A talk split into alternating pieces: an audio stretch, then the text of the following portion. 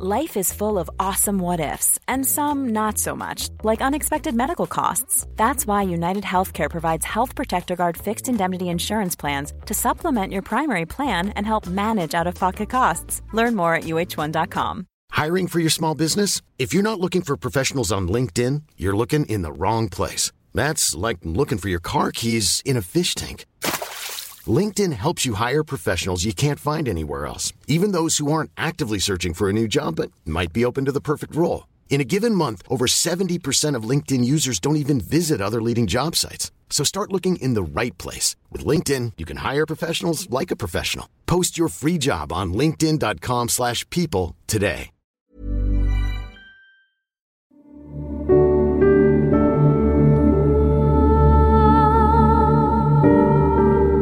وقت نتذكر ما منكون عم نستعيد الأحداث والقصص، وقت نتذكر منكون عم نتحرر، منكون عم نمسك بقوة أكبر الخيط يلي بدونه بتصير كل الأيام هي تكرار كاذب لحياة مو موجودة. الذكريات أحياناً رغم صعوبتها هي جذورنا الوحيدة يلي منقدر نستند عليها. أنتم تستمعون إلى بودكاست بعنوان رزان من إنتاج موقع الجمهورية بالاشتراك مع منصة صوت. الحلقة الثانية.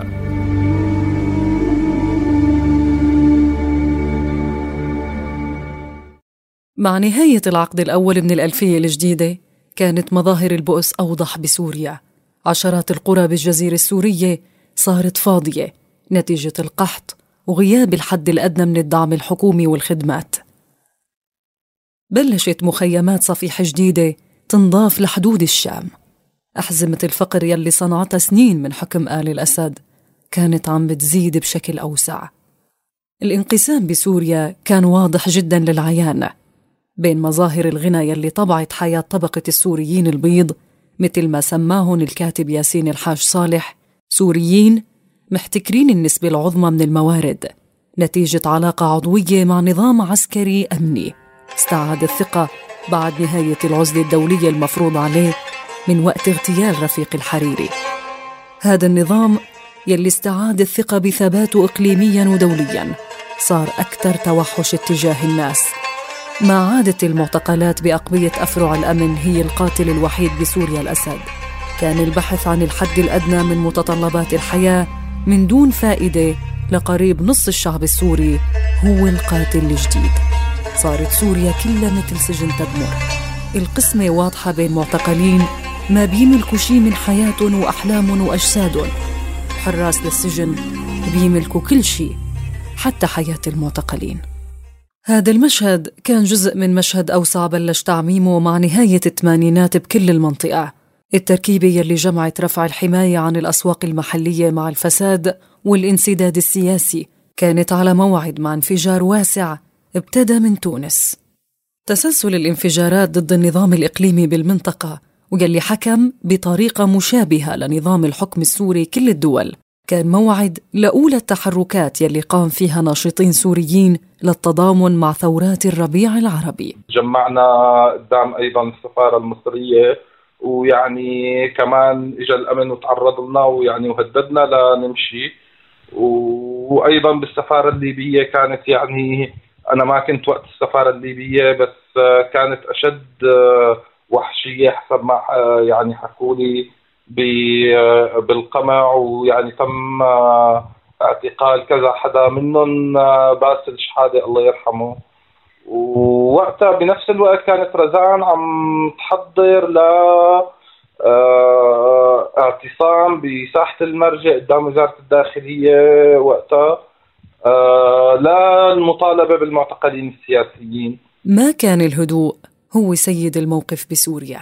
يعني رزان ما كان يعني طليعية بهذا الشيء، وبتعرف أنه هي أخذت قرار بالتواري من بداية الثورة، يعني ما أنا متأكد يعني يمكن من أول يوم، أو بالأيام الأولى الباكرة، يعني على الأرجح قبل نهاية آذار بعتقد. يعني يعني هي مكانها الطبيعي، يعني رزان ما احتاجت انه تجادل نفسها وين موقعها وين دورها.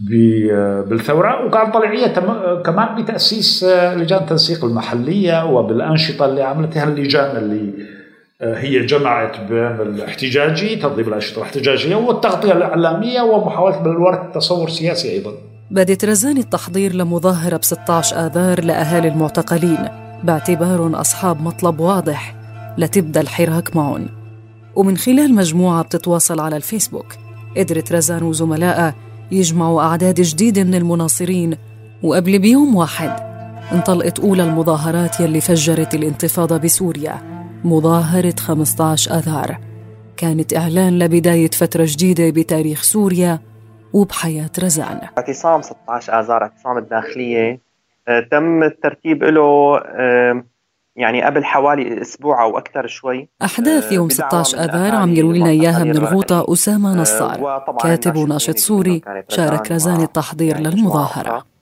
للتضامن مع معتقلي الرأي وأهاليهم.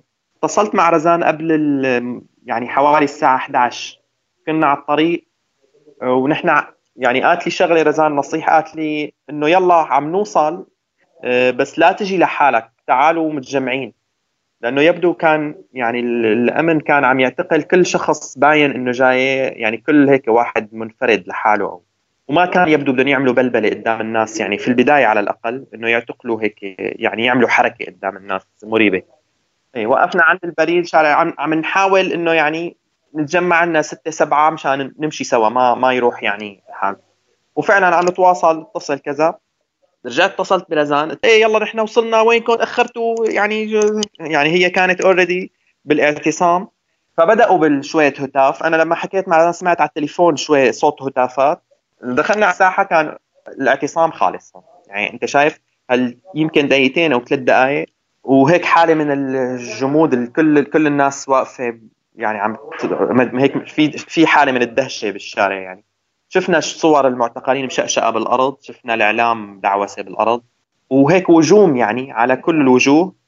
نحن ماشيين أنا كان معي زوجتي وكانت حامل، يعني طلع صوت هيك ضوجة، فيبدو كان هون في بعض الشباب محاولين إنه يتجمعوا ويهتفوا، يعني صار ضوجة عليهم وركدت، فنحن ركدنا، يعني هون انقسمت الناس، ناس ركدت لهون وناس ركدت لهون، وبهاي اللحظة بدأت الاعتقالات، ويعني ضرب الناس، سحل الناس بالشوارع. رزان ما كان دورة عادية. أوسل مبارك الطبيب والناشط عم يحكي لنا من الحصار بالغوطة الشرقية عن دور رزان بهداك الوقت. كله هو إنه رزان كانت ركن أساسي بتحريك الثورة في دمشق، واللي امتدت لغاية ما بعد تفجير خلية الأزمة. كلنا بنعرف إنه بعد تفجير خلية الأزمة تم انحسار المظاهرات على يعني على امتداد سوريا كلها، وطلع المنحى العسكري للثورة أكثر، فخفت المظاهرات يعني بشكل مفاجئ وقت بعد تفجير خلية الأزمة، وصار الكل عم بيرقب سقوط النظام عسكريا. فكل هاي الفترة من بداية الثورة لغاية تفجير خلية الأزمة كانت مظاهرات دمشق كبيرة وقوية، وكان أول من حرك فيها هي رزان. قرار رزان بالتخفي كان نابع تماماً من موقفها الواضح اتجاه الثورة ودورها الشخصي. ظروف هي الفترة ما كانت سهلة أبداً على رزان، بس بالمقابل كانت ضرورية لتقدر تشتغل بحرية أكبر وتكون صاحبة صوت يقدر يوصل شو يلي عم بيصير بسوريا وتشارك بصناعة هذا الحدث. تمن هذا الخيار كان واضح من الأول، بس بتضل الحقيقة والواقع أصعب. رفقات رزان وأهلها عاشوا تجربة الفترة الأولى من الثورة وتخفي رزان بقلق كبير. ليه نحن أول فترة يعني كعائلة إحنا عانينا من هذا الموضوع، لأنه فعلياً إحنا انحرمنا منه. ريم زيتوني عم تحكي كيف عاشت الفترة الأولى من الثورة وكيف تواصلت مع أختها رغم ظرفها الصعب. دائماً لازم نشوفها بالليل، فأنا عندي طفلين فكانت تشتاق لهم، فأحيانا تطلب أنه تشوفهم، فلما ناخدهم معنا فهنا صغار كتير فما بيعرفوا يميزوا يعني، فكنا نقول لهم أنه نحن رايحين عند خالتكم رنا، هي اسم أختي الكبيرة، وما كنا نقول لهم أنه هاي رزان، فهنا بيحبوها ومعلقين فيها بس ما بيعرفوا أنه هي نفسها رزان، مشان إذا شي مرة خربطوا أو حكوا قدام حدا أنه نحن رحنا عند رنا، فما حدا بيخطر على باله أنه نحن شفنا رزان. فكانت دائما تكون بهاي الطريقة، يعني كان زياراتنا خلصة بخلصة بالليل، ما كنا نرجع نشوفها كتير. أول فترة طبعا أنا كنت أقدر أشوفها، بعدين بعد ما انتقلت على لبنان كمان صار في خطر علي أنا وعائلتي وزوجي وولادي، فاضطريت أني أطلع على لبنان. بالنسبة لإلي تركز نشاطي بلبنان، فضل الموضوع أنه يشوفوها أهلي، يعني أمي وأبي فقط لا غير، وكمان ضل نفس الوضع مستمر لحد ما قررت أنه تنتقل على الغوطة، وهون كان ما عاد لهم أي فرصة أنه يشوفوها أبداً. إن المبادئ التي نتطلع إلى أن تضبط حياتنا العامة في سوريا الجديدة هي: سوريا جمهورية ودولة مدنية يملكها السوريون، وليس فرداً أو أسرة أو حزباً، وهي لا تورث من آباء لأبناء. السوريون شعب واحد، أفراده متساوون في الحقوق والواجبات، لا ينال أحد منهم امتيازاً أو ينتقص من حقوقه بسبب أصله الديني أو المذهبي أو الإثني. ستنال كل المجموعات القومية الثقافية والدينية المكونة للمجتمع السوري الاحترام في سوريا الجديدة على أساس المواطنة، ولن تحظى أي منها بامتياز خاص في الدولة، ولكل منها حقوق وواجبات على قدم المساواة مع الجميع.